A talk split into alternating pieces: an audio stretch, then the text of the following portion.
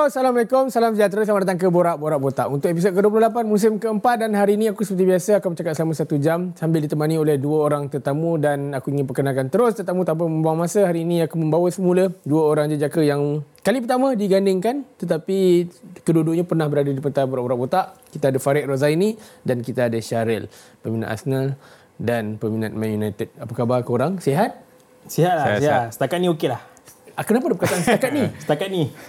Kita tak tahu lagi mood hari Ahad tu hari Senin macam mana. Lah, kita masih baru hari Jumaat kan? Kita Baru enjoy Jumaat. dulu Jumaat Sabtu. Ahad tu apa jadi-jadi. E- Enjoy weekend ni dulu. Syaril, eh, bagaimana dengan Arsenal kau? Sihat, sihat. Sehat Saya juga? rasa, rasa weekend ni pun sihat kot. Oh, buat- Arsenal jumpa apa weekend ni? Ha? Arsenal jumpa apa weekend ni? Weekend ni jumpa, ajak siapa eh? Tak ingat ah? Sheffield eh, Brentford eh? Brentford minggu depan ke? Uh, Sheffield aku rasa. Sheffield, Sheffield. Sheffield. Brentford Okay. lagi sekali. 3 point lah tu. Uh, harap-harap lah. Arab-Arab. Wah, pendapat pleasure juga sebenarnya. Alright, kita tak nak buang masa. Kita nak terus pergi ke buka uh, panggung kita yang pertama. Hasil daripada ucapan di X, David Moyes. Jom. David William Moyes, kawan-kawan. Yang hari tu aku ada lakukan satu ciapan di X. Dan sebelum kita nak menjurus ke arah tu, satu kemenangan daripada sembilan perlawanan untuk tahun 2024. Tapi nak cerita Barai, kalau dengan that numbers, that statistik, mungkin dengan Barai, Hmm, Hakikatnya masih lagi nombor 8 macam tak ada lah nombor 16 ke 17 ke kan. itulah. Tapi untuk kau Farid maybe boleh start dengan kau. Cakap soal David Moyes yang orang kata maybe West Ham patutnya dah boleh dah.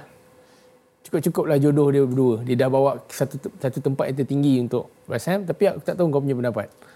Okey lah. Kalau aku penyokong West Ham, aku takkan push lah aku yang cakap, okay, cukuplah jodoh kita dengan Moyes sampai sini saja. Okey. Jangan push lah kau. Betul? Okay, kita kembali balik. Bola sepak bukannya setakat 9 game je kita tengok. Daripada dia masuk dan juga perjalanan dia membawa pada musim ni. Jangan lupa eh, West Ham musim lepas, tangga ke-14. Hmm. Okey. Betul. Menang Europa, eh sorry, Conference League. Okey. Dan musim ni pula di tangga ke-8 dan masih lagi berpeluang untuk merebut uh, Europa League. Europa League. Okey.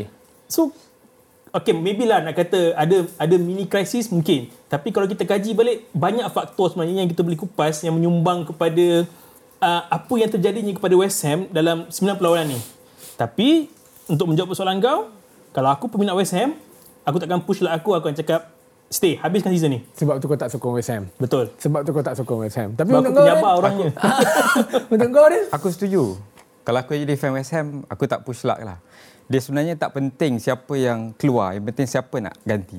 Kalau kalau apa Moyes keluar, Okey. siapa yang boleh ganti Moyes yang boleh maintain that position dengan apa dengan player yang ada tu kan. Hmm. Kalau tengok last season nombor 14, uh, point dia pun aku rasa dalam lebih kurang dengan point sekarang.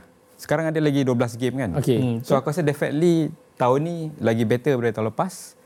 Uh, Oh, after that end of season, point dia lebih kurang macam sekarang? Ah, aku rasa. Okey, okey. Eh, tak, tak. Uh, end of season last year, Okey. lebih kurang sekarang. Okey, faham. Game du- 26. So definitely tahun-tahun ni akan jadi memang better showing, lah. memang showing improvement. Kalau, sebenarnya. kalau kalau kita tengok statistik since day one uh, David Moyes dekat West Ham, hmm. kita boleh tengok macam-macam numbers. Uh, game lebih daripada 200 game. Lepas tu dengan menang dalam na- almost 100, berapa? 99, yes. Separuh, trofi. Separuh lah. Dan UEFA Conference League. Tapi kena ingat juga, uh, dalam dua season last, sebelum season ni, selain daripada menang uh, Conference League, dia juga sampai ke semi final Europa League. Betul. Dan bagi aku benda ni is something yang be- besar gila. Memang besar gila. In fact, that's the first trophy dalam 43 years untuk West Ham. Cuma kalau nak cakap soal itu adalah kebiasaan. Contohlah apa yang berlaku pada Brighton last season. So season ni mungkin macam attention pun kurang dekat Brighton hmm. dan mungkin form season tu orang tak ambil eh form team tu orang Season, tak ambil hmm. macam pot sangat. It's a Brighton team. No no no no pressure yang macam those big six or those big eight dalam EPL. Tapi bila kau dah menang Conference League, kena ada satu benda yang upgrade dalam team kau. That is come, bawa masuk player-player yang high profile. Almost high profile. Mohamed Kudus, Edson Alvarez yang dah beraksi di Champions League contohnya Edson Alvarez. Betul? Tapi dia siapa cakap aku tak tahu pendap- pendapat korang tapi based on last season yang mungkin dalam senarai pemain tu tak adalah nama-nama yang that strong macam sekarang. Tapi kau yang tak masih ada lagi presence lah maksud kau di yes. Eropah. Tapi okay. kau masih lagi boleh bagi peluang macam okey tak apa. Itu- It is moist. Aku aku rasa okey lagi. Okey lagi? Ha. Aku dengar satu interview dia kata uh, contract is there untuk dia sign. Maksudnya klub mungkin mungkin percaya kat dia lah kan. Okey. Tapi dia kata dia nak decide hujung season. Aku rasa paling penting jangan West Ham dia kena sedar lah. Okey. Kan kalau dia orang finish nombor 6 nombor 7 aku rasa itu pencapaian yang sangat besar lah. Hmm. Uh, kita kita ambil lah top 5 mungkin ada tim yang besar-besar yang 6 ke 7 ke 8 aku rasa good enough lah 7 8 dengan dengan profile player yang dia ada dengan perbelanjaan dia. Ni ni aku tambah sikit eh. Okey. Untuk tambah apa yang saya cakap eh. West Ham ni adalah satu klub yang klasik sebenarnya tau.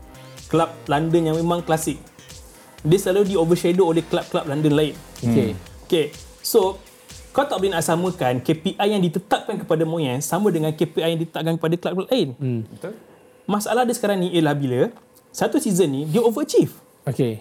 Aku boleh cakap dia overachieve. Last season lah maksudnya. Last season dia Okey. overachieve tapi dalam masa yang sama dalam 9 game yang kau cakap ni ada menunjukkan sedikit kerisauan dari segi uh, tactical dari segi penyusunan pemain. Hmm, dari segi result kan. Dari segi result. Hmm. So ada aku kalau dia nak kalau betul lah kalau betul lah nak berpisah dengan West Ham bukan sekarang lah mungkin betul apa yang saya cakap tunggu tunggu hujung season kat mana KPI untuk next season buat planning betul-betul apa yang terbaik untuk dia dan juga West Ham Betul betul. Kalau okey, itu itu satu hal.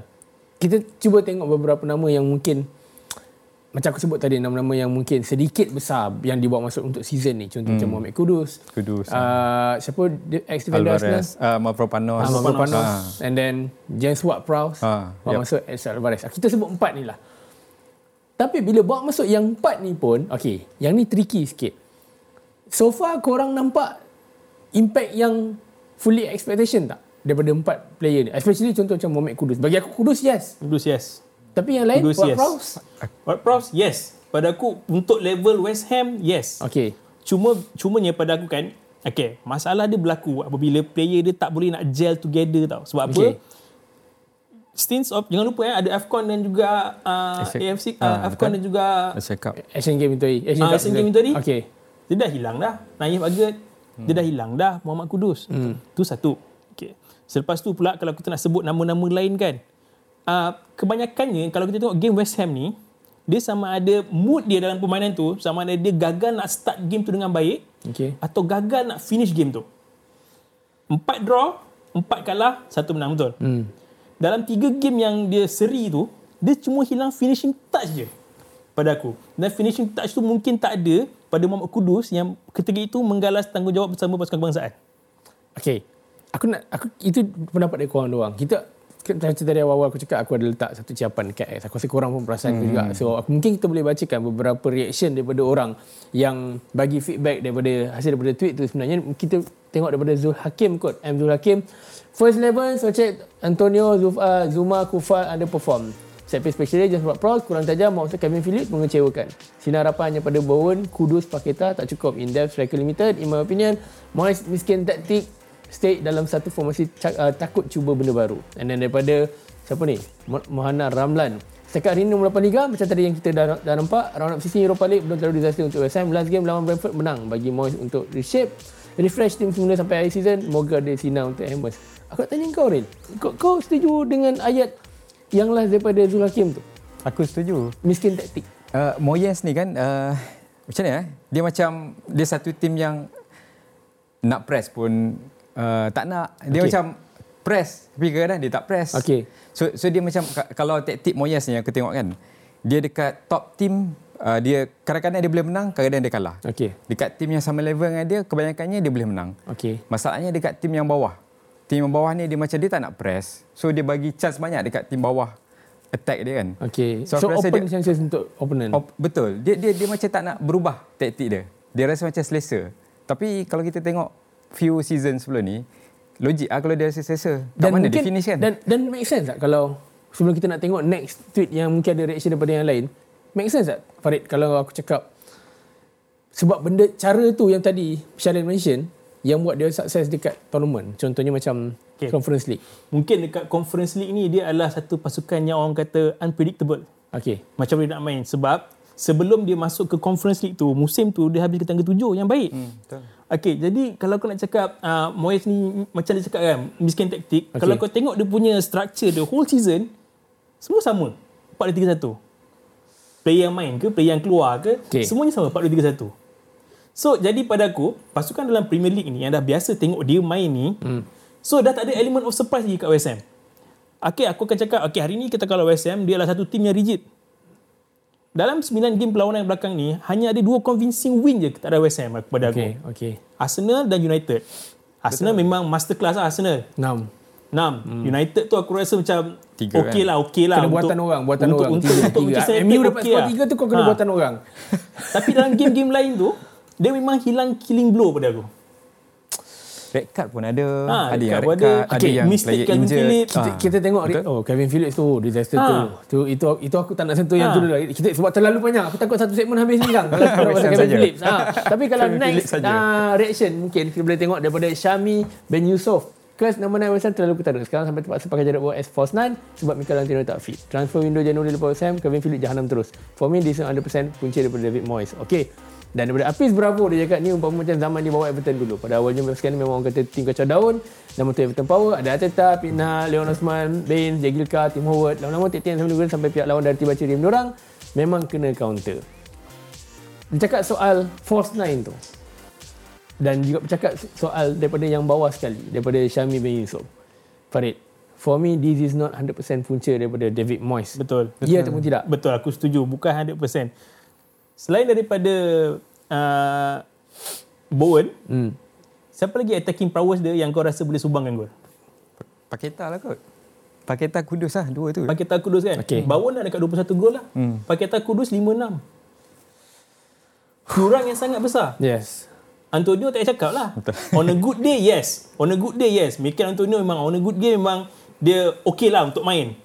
Tapi untuk berharap sepanjang season, kau memang takkan nampak lah. Yeah. Bagi aku Mikel Antonio bukan type of player yang kau boleh letak fully expectation, Betul, fully harapan betul. dekat dia every single game. Last season tu is a bonus. Even even aku rasa kalau nak cakap pun nak letak harapan untuk dia untuk satu fasa katakanlah untuk 4 game kau takkan dapat. Betul. Okay. Dia bukan cuba moting. Tadi Syarif sebut nama Lucas Paqueta. Kalau kita tengok statistik, aku rasa Okay lah, sebelum tu aku nak tanya korang. Syaril, selain daripada kita sebut Jarrod Bowen tadi, eh, Hmm.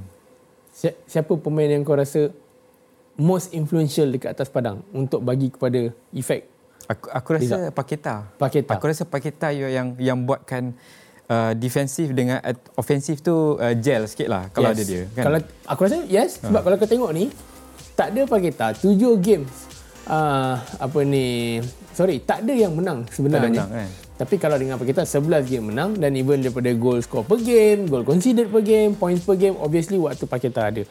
Soalnya sekarang Farid is it adakah ini the same Paqueta yang sebelum so called alah yang kontroversi itu sebelum Ya. nak pergi Man City Hmm, katanya ya, kan. betul, betul, betul. So adakah this season still same Paqueta dengan last season?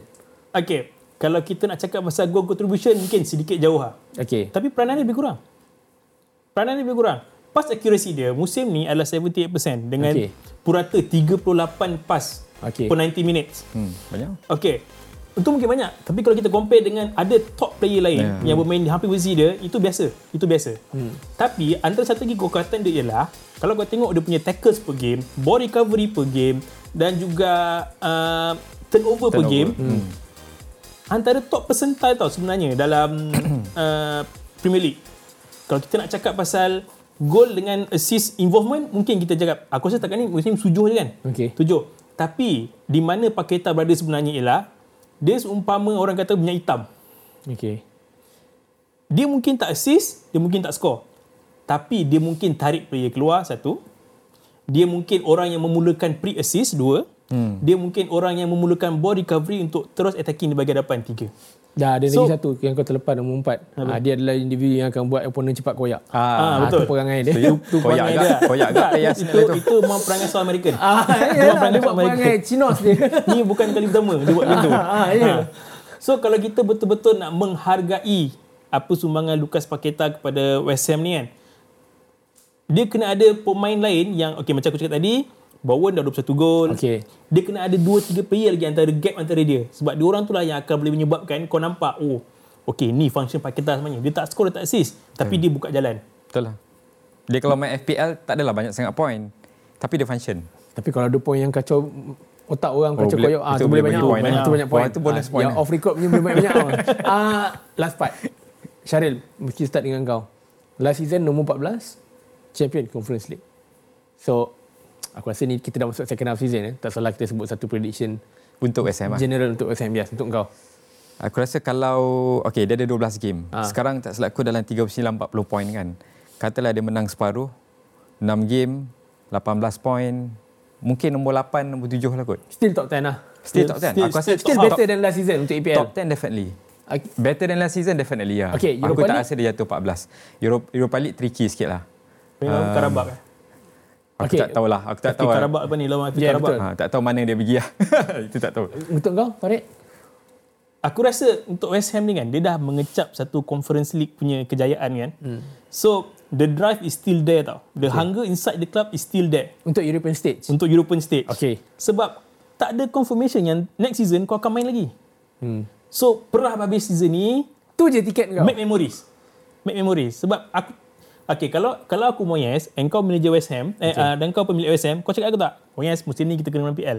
Tak logik betul tak? Tak logik. Tak, tak. Akan aku cakap, okay, bos, saya akan cuba sehabis mungkin dalam mana-mana uh, pertandingan yang saya tandingi. Dan saya tak akan janjikan trofi, hmm. tapi saya akan cuba janjikan satu kemanisan buat kelab dan juga buat peminat. Boleh ganti Moyes. Boleh ganti Moyes. Eh, anak ah. ha? Nanti anak keluar dengan William Zaha pula. Oh. Okay, okay, okay. Alright, kita nak rehat dulu. Kita kembali lepas ni. Cukup-cukup lah cerita pasal Wilfred Zaha tadi tu. Jom. Kita jumpa lepas ni.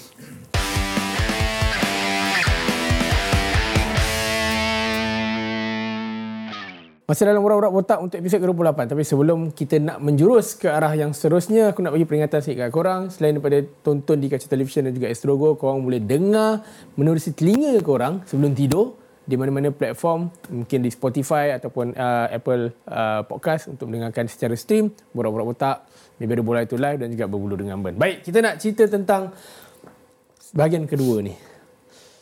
Bayern Munich, ya ataupun tidak?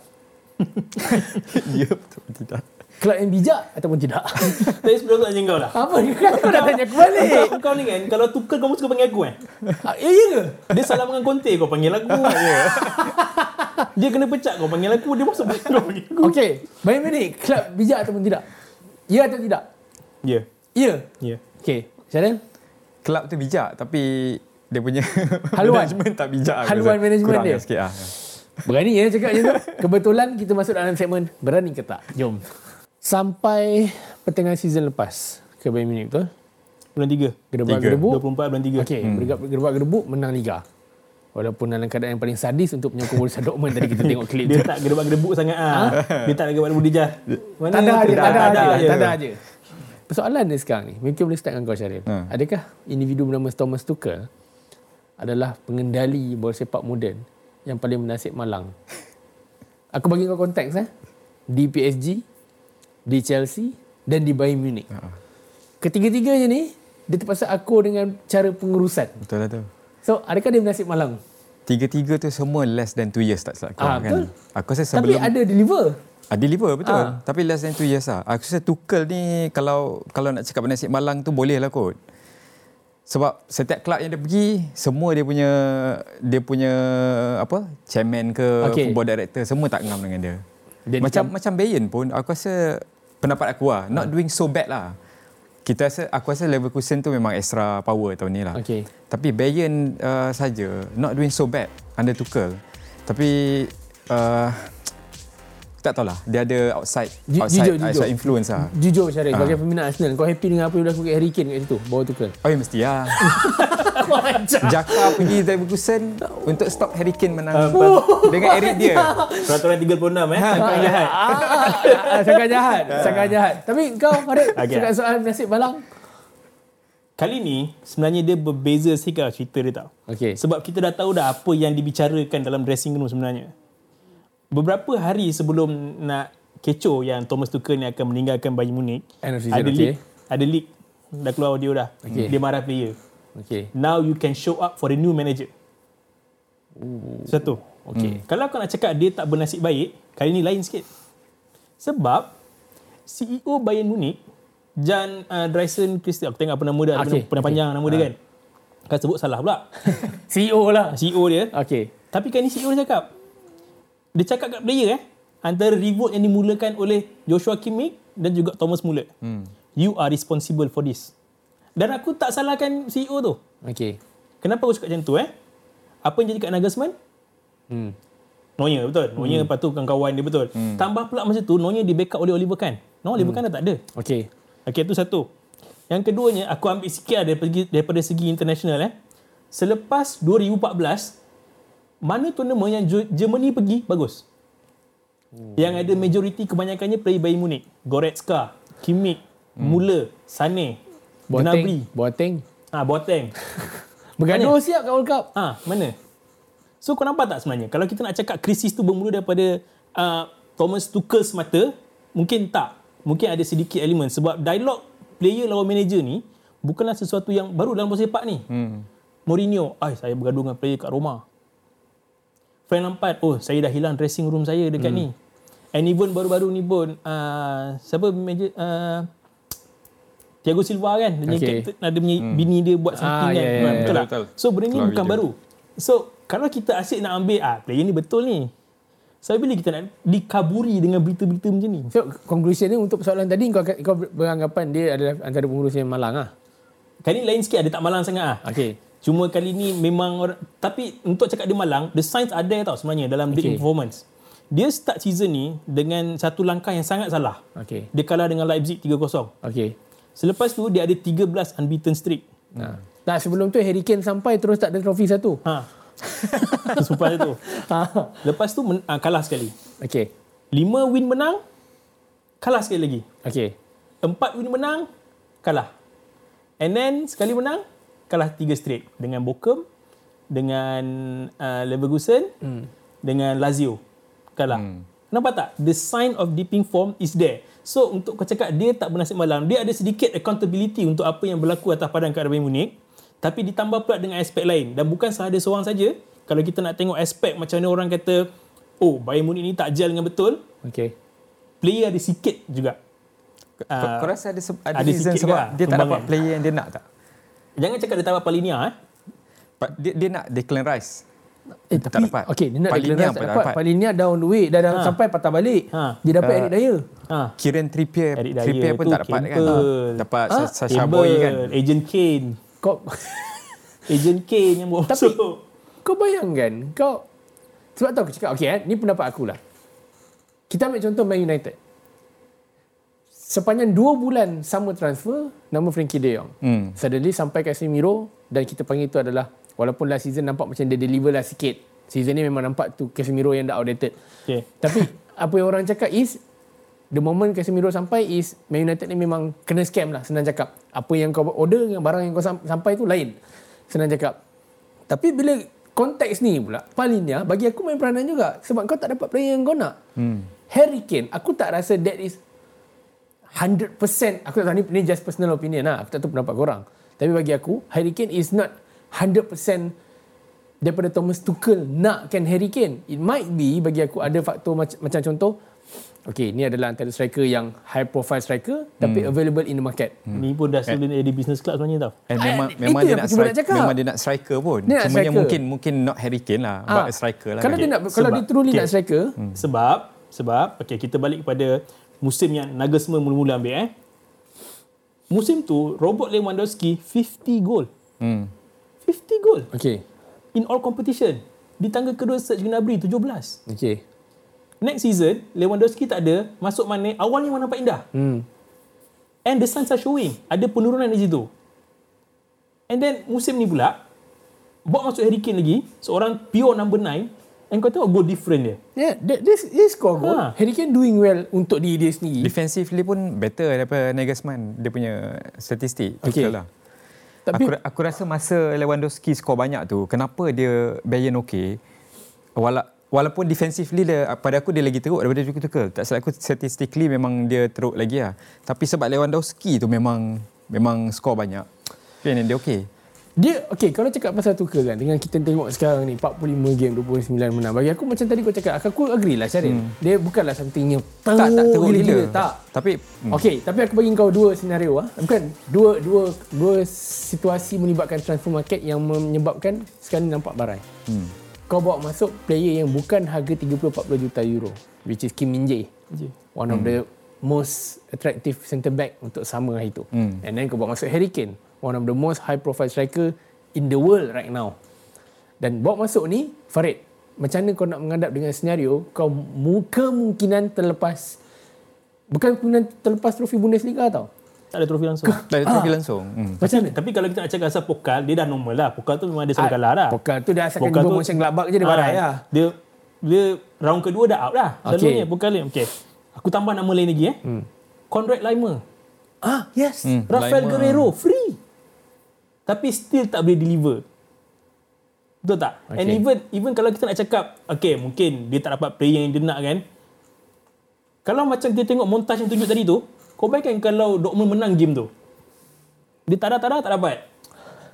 Sebab kau kena ingat eh, dia masuk, okay. Uh, Thomas Tuchel masuk first game lawan Dortmund. Orang kata, okay, wow, we Yes. are back. Hmm. Kalah dengan Freiburg, kalah dengan City. Aku tak adalah nak cakap 100% betul. Tapi kalau Nagelsmann main yang, Nagelsmann yang manage untuk game lawan Freiburg tu, Okay. maybe it's a different story pada aku. Sebab dalam kita nak cakap pasal trofi ni kan. Okay, aku ambil yang Pokal lah. Bundesliga mana selalu menang lah kan. Ambil Pokal lah eh. Dalam empat musim terakhir, sekali je dia sampai semi final, uh, quarter final Okay. under Nagelsmann. Selebihnya dia kalah dekat sekarang. Kalau Nagelsmann dah boleh bawa sampai uh, sampai ke uh, orang kata apa? Uh, quarter final tu, let him finish the job. Pada aku lah, pada aku. Let him finish the job. Ni dah botol lah satu. Dia pun, aku tak adalah kata te- uh, management dia wow. Tapi mungkin And and okay untuk menyambung apa yang kau orang cakap ni sebenarnya. Kita tak adalah kata that Bundesliga title tu dah 100% terlepas. hmm, Hmm. Tapi dalam berapa? 9 10 season yang terakhir ini pejabat terdekat dia siapa? Sama ada RB Leipzig ataupun Borussia Dortmund. Betul. Mana? Dua-dua tim ni every season akan fumble every time jumpa Bayern Munich. Walaupun dia, fumble- perform well. Dia fumble lawan Gladbach. Ah, tapi dia Bogey tapi dia Gladbach. this season yang nampak dia macam satu signal yang okey, ini akan jadi satu season yang berbeza dengan season sebelum ni. Kau tengok Gary Leverkusen lawan Bayern hmm, itu. Hmm. Bukan main marah Thomas Muller. Hmm. Ah, 3-0. Dia dah rattle. So, cakap pasal tu cakap tadi. okey. Banyak isu menyumbang ni tau. And kalau the, macam aku cakap tadi, the signs are there. Daripada 13 unbeaten, kau turun kepada 5, kepada 4, and then 3 straight loss. Itu dah satu. Kau dah hilang dressing room, dua. Hmm. Yang ketiganya, Thomas Muller yang aku rasa tak pernah bising-bising, bising kali ni. Orang yang paling tak tak pemarah. Ha, orang yang pakai pasport cakap telefon. Ah, janganlah, janganlah, janganlah bukan cerita tu, jangan bukan cerita tu. Tapi since kita kita borak pasal benda ni, aku rasa in future kita akan sentuh lagi. Tapi alang-alang kita dah sentuh. Now Thomas Tuchel confirm end of season habis hmm. kat Bayern. Kita ada beberapa gambar melibatkan calon-calon ataupun colan-colan yang akan menggantikan tempat dia di Bayern. Munich. Sipolan-sipolan lah. Ah, sipolan dan sipolan lah sebenarnya ada lima orang nama yang disebut. Mungkin juga daripada orang, eh? uh, yang bukan dalam list ni pun mungkin ada yang termasuk juga. Oh, Tapi ni yang disebutkan. Tak pasal-pasal aku tengok yang first kali tu pun ada dalam list. Tapi ni rumours kan macam-macam. Rumours, Ah, kalau dia letak Boyan Hodak pun boleh jadi rumours juga sebenarnya. Kau jangan terkejut eh, tiba-tiba ada clock. Banyak boleh jadi. Boleh jadi. boleh jadi. Boleh jadi. It Ha, make sense. make sense. Tapi Syaril, kita tolak tapi cerita Jurgen Klopp dulu sebab aku pun ada terfikir benda sama. Lima orang ni, siapa yang kau rasa semua layak? Semua ada kemampuan masing-masing. Tapi untuk mengendalikan apa yang berlaku dekat Bayern Munich, lima orang Bayern, ni eh? siapa? Kalau aku sebelum kau sebelum kau bagi jawapan ah, kalau aku aku rasa yang boleh bagi boleh menghadap perangai pe- player macam ni Nah, aku rasa aku tahu dah siapa. Aku rasa Antonio Conte. Zidane dia cakap Inggeris pun tak lepas dia nak cakap Jerman. tak Jerman tu tak lah. So bagi aku Antonio Conte aku tak tahu Syaril kau. Aku aku duk berat kepada Conte juga. Oh ya? Aku tak rasa Zidane uh, lepas tu ikut situation sekarang uh, Alonso aku tak rasa dia akan pergi ke Bayern. Yes. Aku tak rasa lah. Kalau dia ting- dia belah daripada Leverkusen pun kemungkinan aku tak tahu mungkin Liverpool kemungkinan lah sebab soft spot dia ke apa kan. Tapi aku tak rasa dia pergi ke Bayern. Ataupun mungkin kawan tu dia extend lagi satu season sebab dah buat Leverkusen Mungkin. menang Bundesliga. Mungkin. Lepas tu baru pergi Real Madrid. Ha.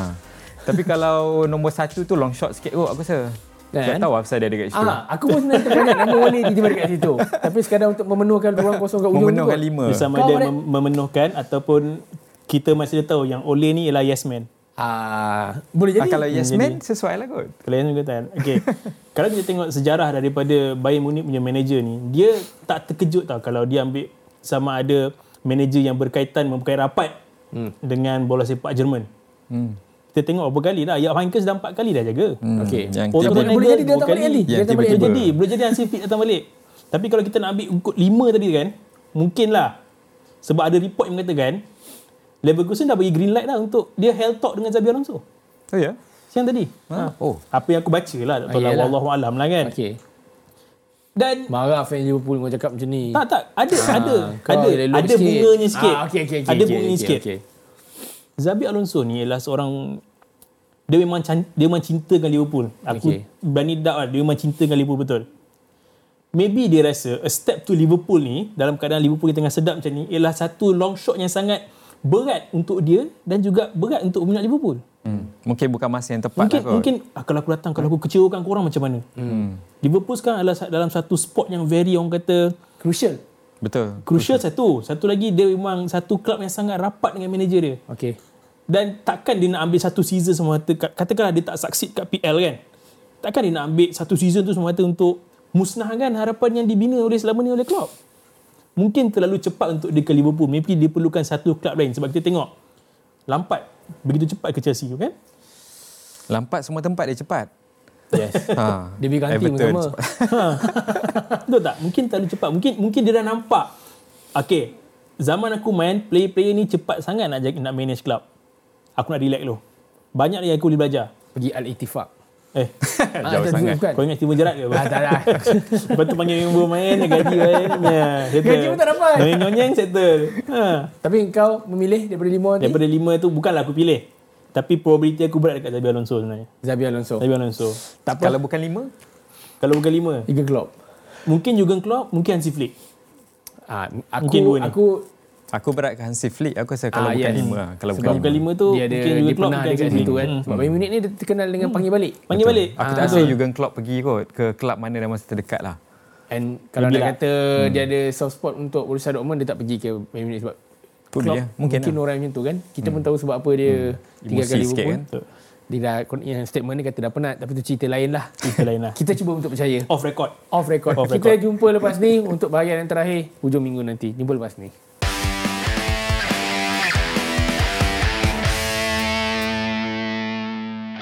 Untuk panggung terakhir minggu ni sebenarnya kita tak nak buang masa, masa pun dah tak banyak kurang dari setengah jam. Game of the week. Jom. Baik, selepas 26 perlawanan, lebih kurang berapa? 12 game to go untuk habis season ni. Liverpool masih selesa, uh, masih kekal bukan selesa di tangga teratas diikuti oleh Arsenal, eh, Man City dan juga Arsenal macam tangga dan Aston Villa masih lagi tanpa dicabar sebab uh, by the time Aston Villa pun mungkin ada fumble Tottenham dan Man United bergebut-gebut untuk menjadi bodoh sebenarnya setiap minggu Untuk jadi Ah, fumble. dan kemudian ada Brighton ada West Ham Wolves Chelsea masih belum kelihatan setakat ni dah selepas 26 perlawanan tapi yang menjadi tumpuan kita sebenarnya jadi kita dah tengok minggu ni this weekend Syaril dan juga Farid Rozaini aku tahu uh, minggu ni mungkin Syaril akan menyebelahi aku untuk berkawan dengan Man United Yeah. Ah, sama lah.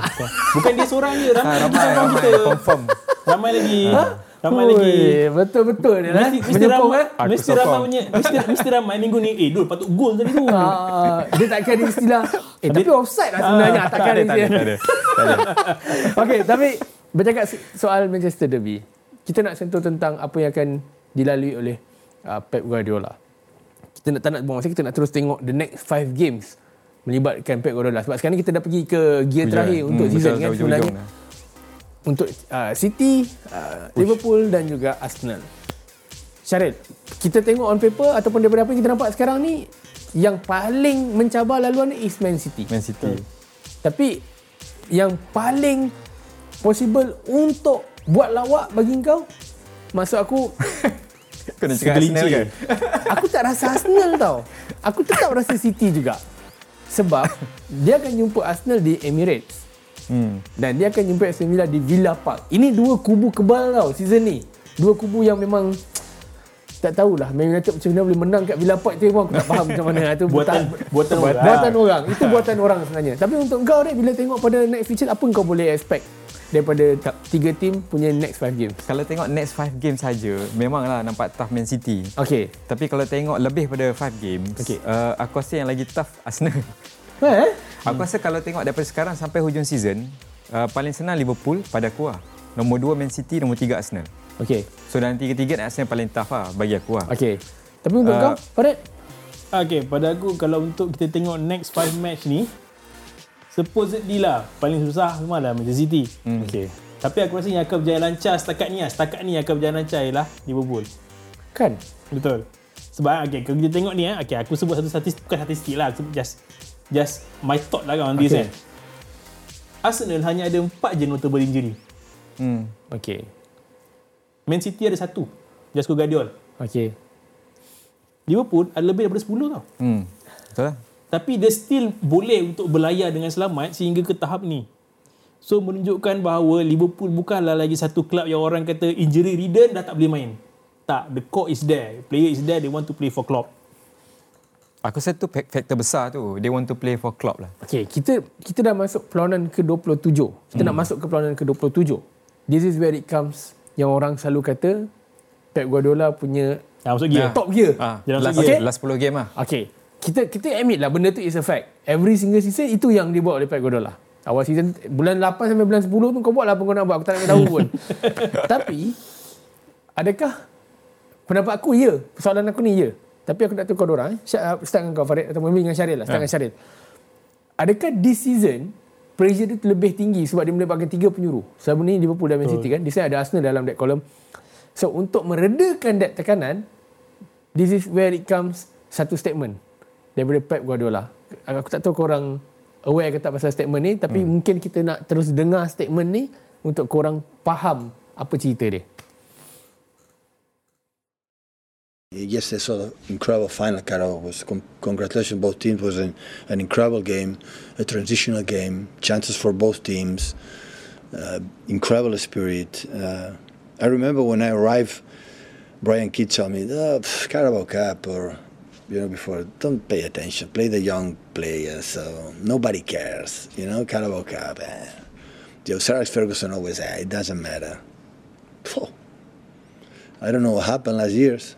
It looks like the final. The, I don't know which competition. This is the truth. Every today, everyone, every team play for win, win, and win. It's, it's really, really tough. Continue to be there. Macam mana dia boleh dengar cakap Brian Kidd mungkin tu adalah idola di Man City kita Ha, tak boleh nak buat apa lah. Brian Kidd kan hmm. tapi persoalan dia sekarang itu soalan aku tadi Syaril kau rasa statement dia tu sebab benda tu mungkin tak ada apa-apa tapi statement tu keluar right after Liverpool menang EFL Cup hari hmm. tu kenapa tiba-tiba kau nak soalkan nak bercerita ambil angle he's very smart guy and suddenly kau nak keluar that angle bercakap soal menurunkan youngsters so itu ada is it tu salah satu cara untuk kau redakan tekanan Main games. Main mungkin. games? Mungkin. Guardiola? Aku pun tak tahu apa soalan jurnalis tu tanya lah. Hmm. Tapi aku rasa main games lah. And then ada satu lagi statement tak silap aku dia buat pasal Arsenal. Dia kata tim yang paling kuat sekarang adalah Arsenal. So aku rasa it's all itu itu Pep lah. Itu Pep. Itu main Pep games ni biasa Pep. bagi Pep. Ah. Tapi itu kita tak boleh deny the fact that hujung uh, season 10 season terakhir Pep ni memang master. Pep memang master untuk menang banyak game towards the end of the season. Tapi Despite itulah- walaupun dia ada Champions League, ada tough games, Pep Pep sangat experience lah bagi aku. Tapi itulah Farid sebelum kau nak sambung sebenarnya kita nak terus jengah meny- menyambut apa yang menyambut dan menyambung apa yang dicakap oleh Pep Guardiola tadi. Sejak dia sampai di Man City dia masuk 5 final EFL Cup. Dan kalau kita tengok gambar yang keluar sekarang ni, ini adalah senarai kesebelasan pertama yang diturunkan oleh Pep Guardiola setiap kali dia pergi ke final EFL Cup. Dan ternyata dia tak dengar cakap Brian Kidd sebenarnya. Dia tak turunkan budak-budak muda je. Aku rasa sebenarnya the interview was taken out of context tau. Hmm. Apa yang Pep nak jelaskan pada pemikiran aku lah. Hmm. This is a very smart guy. Kita kena sedar dalam setiap perlawanan there is only one trophy to be won. Hmm. Baik EPL, baik FA Cup, baik Carabao Cup. Satunya kalau kita nak cakap pasal Carabao Cup ni macam diturunkan final tu kan. Okey. Okey, tadi dia cakap mula-mula uh, untuk pemain muda betul? Hmm. Pattern ni bukannya baru. Pattern dah lama. First round saya kira memang kau turunkan pemain muda. Okey. Hmm. Kenapa? Satunya ialah supaya kau supaya Carabao Cup ni, EFL Cup ni serve as a platform untuk pemain muda set mood diorang throughout the season. Okey. Sebab kalau kau perasan, banyak klub yang awal musim memang banyak pakai youngster.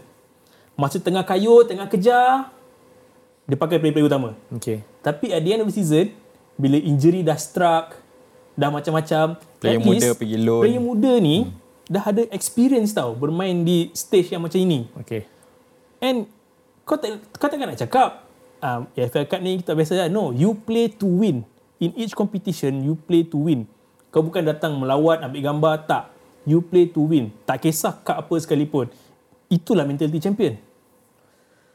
Baik FA Cup, baik Champions League, uh, baik EPL, you play to win. Itu Pep Guardiola. Itu winning mentality dia. Tapi Arsene Wenger tak macam tu dulu. Maksudnya? Carling Cup ni semua dia bagi budak-budak muda. Tu yang tak pernah menang.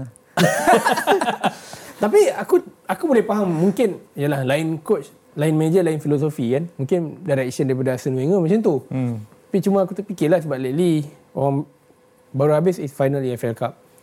Uh, bila melibatkan pemenang EFL Cup last season, orang cakap pasal EFL Cup tu tak dia ambil pot. Tapi season ni dah ni dah Dia dikira dah. Season ni dua- dikira lah. Maksudnya lah. Dua-dua Biasalah United tu berkira je memang macam tu. bila maksudnya bila you tak menang tak dikira bila bila you menang dikira macam tu lah tapi okey tu cerita dia lah tak kisahlah kalau tak youngsters tu naratif dia lah. Ah, tu naratif dia lah. Apa lah. yang menguntungkan saya, saya akan Ah, buat. Okey, tapi sebenarnya bercakap soal Manchester Derby dan tadi kita soal tentang Pep Guardiola dan Man City. Now kita cakap soal United. Apa yang berlaku last weekend? Hilang satu player, rosak satu tim. Rasmus Hojlund yang tak- ada Rasmus Hojlund. Yang rosaknya Bruno semua, satu Semua. tim Hull Semua. lawan Fulham. Semua. Okay, in the last five game head to head melibatkan Man City dan juga Man United. United score dalam lebih kurang 7 gol je. Man City obviously berbelas lah. Aku rasa 17, hmm. 18, 16, 17, 18. Tapi tengok daripada situasi sekarang, the only team dalam top 5 Premier League yang duduk dalam top 6 ataupun top 7 tapi tanpa melibatkan goal difference boleh duduk kat tempat tu. Dia win ugly hebat lah. lah. ah, Dia win ugly. saya bolos dan saya score tapi takat tu je. Saya lari, saya reverse. Ah, hari-hari dia buat benda tu. tapi nak jumpa di Etihad ni. Hmm. Possibility untuk United menjaringkan gol, Syaril. Sebab kau nak kena sokong MU ni. Possibility eh? Ah. Kau mengharapkan benda tu jadi. Aku mengharapkan gol sebenarnya. Aku sebenarnya harapkan Maguire score. Sebab Header. aku ada Maguire. Tapi dia injured kan. Lepas tu siapa kedua? McTominay. The, the, the same Janganlah. script. Aduh, penat lah. Possibility untuk score eh. Uh, kalau tak ada letak kalau tak ada. Hoyland uh, agak tough lah kot. Okey. Agak tough. Aku rasa mungkin outlet untuk gol kemungkinan Garnacho kalau main. Okey. Uh, aku tak nampak Rashford uh, in this current form boleh boleh influence banyak lah. Aku rasa lebih kepada midfield lah. Lebih No sentiment midfield Rashford always show up bila big game dah tak ada dah. lah. Aku tak rasa benda Tak ada tu betul Bukan lah. this time lah. Aku tak rasa. Dan dah tak boleh betul. diguna pakai. Hmm. Ya, Farid? Nak pasal gol eh, aku rasa tak ada gol daripada Manchester United. Dia Walau, Etihad. wa, ya, Etihad. Walaupun kita nak cakap, uh, oh Garnacho, exciting. Hmm. Exciting dengan efektif adalah dua konsep yang berbeza. Okay. Ya. Aku tak kisah kalau player tu tak exciting, tapi aku nak ada efektif. Macam McTominay. Efektif, tapi tak exciting. Jangan Con- kata, con- contoh yang tak efektif? Anthony kot. Oh, okay. Dah dia dua-dua tak ada, efektif tak ada, exciting pun tak ada. Tak Exciting. aku pusing-pusing. kontra sikit tau. Aku aku lebih berpendapat ah, bukanlah aku tak kata Anthony ni tapi yang Anthony tu aku rasa dia ada ada bahagian dia efektif tau. Tapi tu cerita lain. Cerita lain lah. Ah. Bagian dia pusing. Ah dia yang bodohnya dia bagi ni pendapat aku ah. Dia winger. Yang bodohnya dia tak efektif sebagai winger. Tapi defensively dia lagi function daripada winger yang ada dekat Man United lain. Hmm, Tak juga kot sebab pada Aku aku, tak yang tahu pendapat. pada aku dalam beberapa game yang kita tengok ada trio kat depan ni kan, okey. Uh, kita ada Garnacho, kita ada Hoyland dan juga kita ada Rashford. Hmm. Kita boleh nampak body language Rashford ni bila dia main center forward macam mana. Okay. Angkat kepala, geleng, hmm. try tak kena, tak nak track back. Tapi bila dia main kat left, dia track back baik tau. Sebab tu sebab tu sebelum kalah dengan Fulham, rentetan kemenangan tu ada. Sebab aku nampak effort dia kat situ. Okay.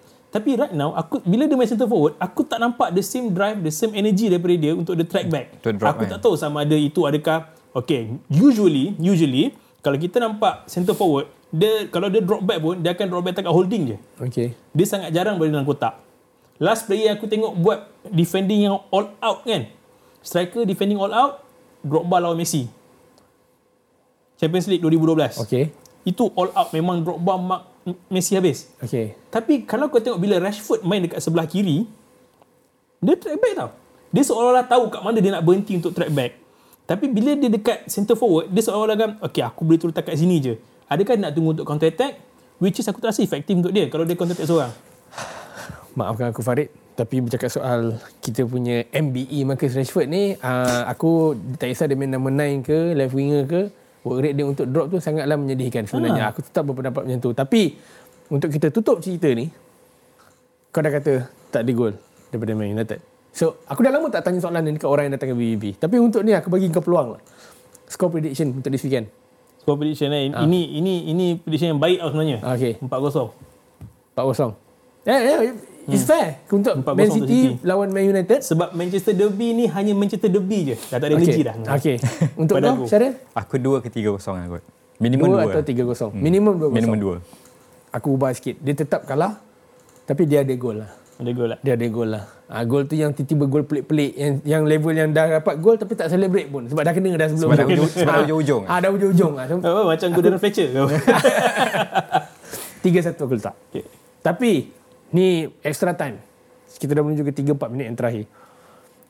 Ada satu bahagian bercakap soal bola sepak pentas antarabangsa. Ha. Ni luar pada cerita Manchester Derby. Okay, dah habis dah cerita tu. Okay, okay. Ni extra time. Seksa dah habis lah. Saya sudah habis dah. Okay. Reaction kau, kau peminat Jerman. Okay, betul. Reaction kau bila Toni Kroos datang balik ke national team.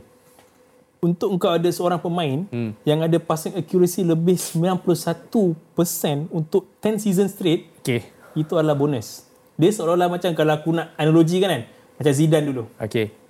Kau dah crash out dekat Euro and then suddenly Raymond Dominic telefon, hmm. kau datang balik kau play well. Hmm. Sebab World Cup 2022 midfield Jerman tak ada siapa pun yang lagi better pada Kroos. Pada Tak aku. ada.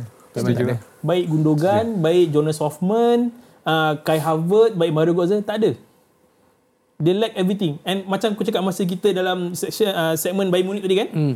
The same German team yang buat benda yang sama ni dekat Bayern Munich, ada lagi dalam German team. Tapi, sorry aku potong. Syaril, is it Toni Kroos datang balik ke national team ni boleh selamatkan apa yang berlaku dekat Jerman sekarang? Ni Euro nak main home ni. Uh, aku rasa boleh. Aku rasa tak ada player yang macam Toni Kroos. Ada Goretzka, uh, Okay. Gundogan, ada Kimmich semua tak boleh. Yeah. Tak boleh sampai Toni Kroos punya level of uh, passing lah. Passing forward passing lah. Dia, dia punya statute tu lain tau kalau kau main dengan player macam Toni Kroos ni. Influence dia lain kepada Influence team. dia lain. Ability atas padang kita faham. Faham? Apa yang jadi Jerman dia sentiasa ada benda yang Tak kena. disjointed dekat dalam aku tak tahu dia, Dalam team. dalam tim tu. Hmm. So ni adalah jawapan kepada untuk orang yang menyambungkan. Kau nak harapkan manager, manager muda ni. Boleh senang kena lipat ni. Betul. Aku rasa to stand extent boleh Toni Okay. Kroos. Very experienced. Uh, boleh link players dalam padang, Okay. luar padang. Sebab aku dia- benda positif lah. Aku aku tanya tu sebab aku pun sependapat yang tu hmm. sebab just tengok macam mana dia handle Eden Hazard dekat Real Madrid. Hmm. Member terang-terang je bagi kawan tu. Ya. Yeah. So dia tak bagi muka pun apa Dan sebenarnya. dia dah marah sekarang eh. Ha? Dia dah marah sekarang eh. Itu dia mengamuk dengan siapa tu. Yang itu cakap. Dia- Haidara. Ah, Haidara. Hmm, Haidara. So aku aku yang tu make sense lah sebenarnya. Thank you Farid dan thank you Okay. uh, Syaril untuk satu jam yang penuh makna sampai disulami dengan cerita tentang Man United takkan score this weekend. Terima kasih banyak-banyak. Tapi terima kasih juga Syaril. Okay. Kau bersama dengan aku this weekend. Alright, thank you semua yang masih menonton Borak Botak. Uh, apa yang jadi Ahad nanti untuk peminat Man United, terima je apa yang berlaku. Tapi apa pun, raikan bila kita menang EFL Cup. Jumpa lagi di episod lain. Assalamualaikum. Bye-bye.